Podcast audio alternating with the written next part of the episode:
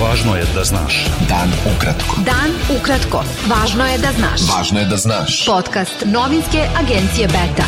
22. decembra sa vama Darko Čačić. Senat Univerziteta u Beogradu jednoglasno je poništio doktorat ministra financija Srbije Siniše Malog zbog plagiranja. Odbor Univerziteta za profesionalnu etiku ranije je utvrdio neakademsko ponašanje malog prilikom izrade doktorata, na osnovu čega je Senat doneo odluku. Rektor Univerziteta u Beogradu Vladan Đokić izjavio je da se univerzitet bez eventualne sudske odluke neće više baviti pitanjem doktorata malog. Mali je rekao da je odluka Senata politička, da ne može da je prihvati i da će probati da je obori. Prema najnovijim zvaničnim podacima, u Srbiji je od koronavirusa umrlo još 27 osoba. Infekcija je u prethodna 24 časa potvrđena kod 1268 od 14.808 testiranih. U bolnicama je 2208 COVID pacijenata, od kojih su 103 na respiratoru. Podpredsednica stranke Slobode i pravde Marinika Tepić optužila je direktora kompanije Telekom Srbija Vladimira Lučića da je, dok je bio na čelu crnogorskog ogranka te firme, ispumpavao novac radi namirivanja ljudi bliskih vlastima u Srbiji. Tepić je navela da su potrošeni milioni evra koje su između ostalih navodno dobili brat predsednika Crne Gore Mila Đukanovića i savetnik predsednika Srbije Vladimir Beba Popović.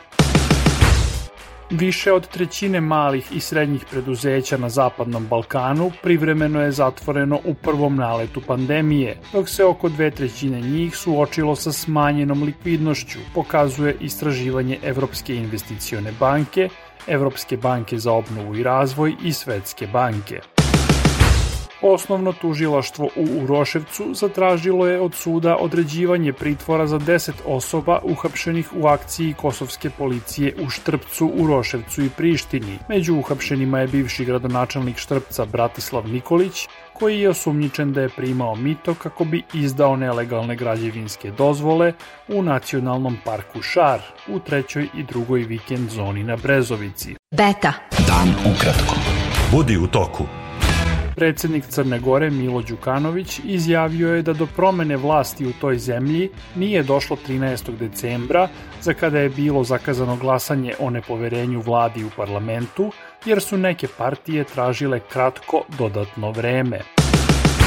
Srpski član predsedništva Bosne i Hercegovine Milorad Dodik izjavio je u Banja Luci da proces tužilaštva Bosne i Hercegovine protiv zvaničnika iz Republike Srpske za napad na ustavni poredak predstavlja kraj Bosne i Hercegovine. Dodik je rekao da će se odazvati na poziv tužilaštva BiK koje je otvorilo predmet protiv rukovodstva Republike Srpske i lidera vladajućih partija u tom entitetu zbog usvajanja odluke u parlamentu o vraćanju nadležnosti sa državnog na entitetski nivo. Ja još nisam obavješten da sam dobio nekakav poziv, ali evo rekao sam malo prije, nije problem.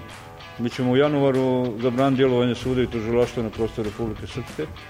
U Bosni i Hercegovine dotle ćemo morati, evo, nekom slobodno dođu u stranku, ako dođu uljudno, fino, lijepo, i ako se normalno lijepo ponašaju, da ako budu okupani i očišljani i da se ne osjeti nikakav miris koji vuku iz Sarajeva, onda bi mogli da sarađujemo s njima. Ako bude drugčije, neće dok ništa. Bošnjački član predsedništva Bosne i Hercegovine Šefik Džaferović nazvao je sramnom i bezobraznom izjavu port parola mađarskog premijera Zoltana Kovača da integracija 2 miliona muslimana predstavlja izazov za Evropsku uniju.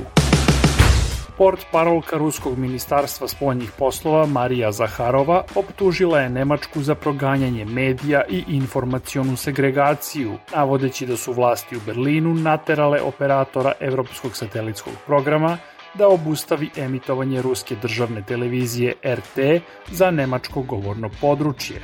Ta televizija je 16. decembra počela da emituje na svom sajtu program za nemačko tržište, pozivajući se na dozvolu za emitovanje dobijenu u Srbiji od regulatornog tela za elektronske medije. Poljski premijer Mateusz Moravjecki odbacio je kao neosnovan postupak koji je Evropska komisija pokrenula protiv Poljske povodom odluke Ustavnog suda u Varšavi da delimično ospori nadređenost evropske legislative nad poljskim nacionalnim zakonodavstvom.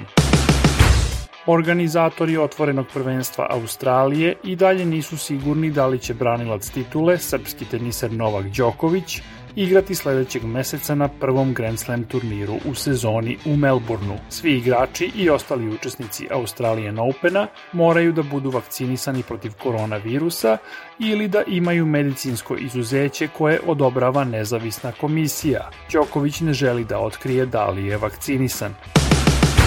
Bilo je to sve za danas. Sa vama je bio Darko Čačić. Do slušanja. Pratite nas na portalu beta.rs i društvenim mrežama. Važno je da znaš. Dan ukratko. Podcast novinske agencije Beta.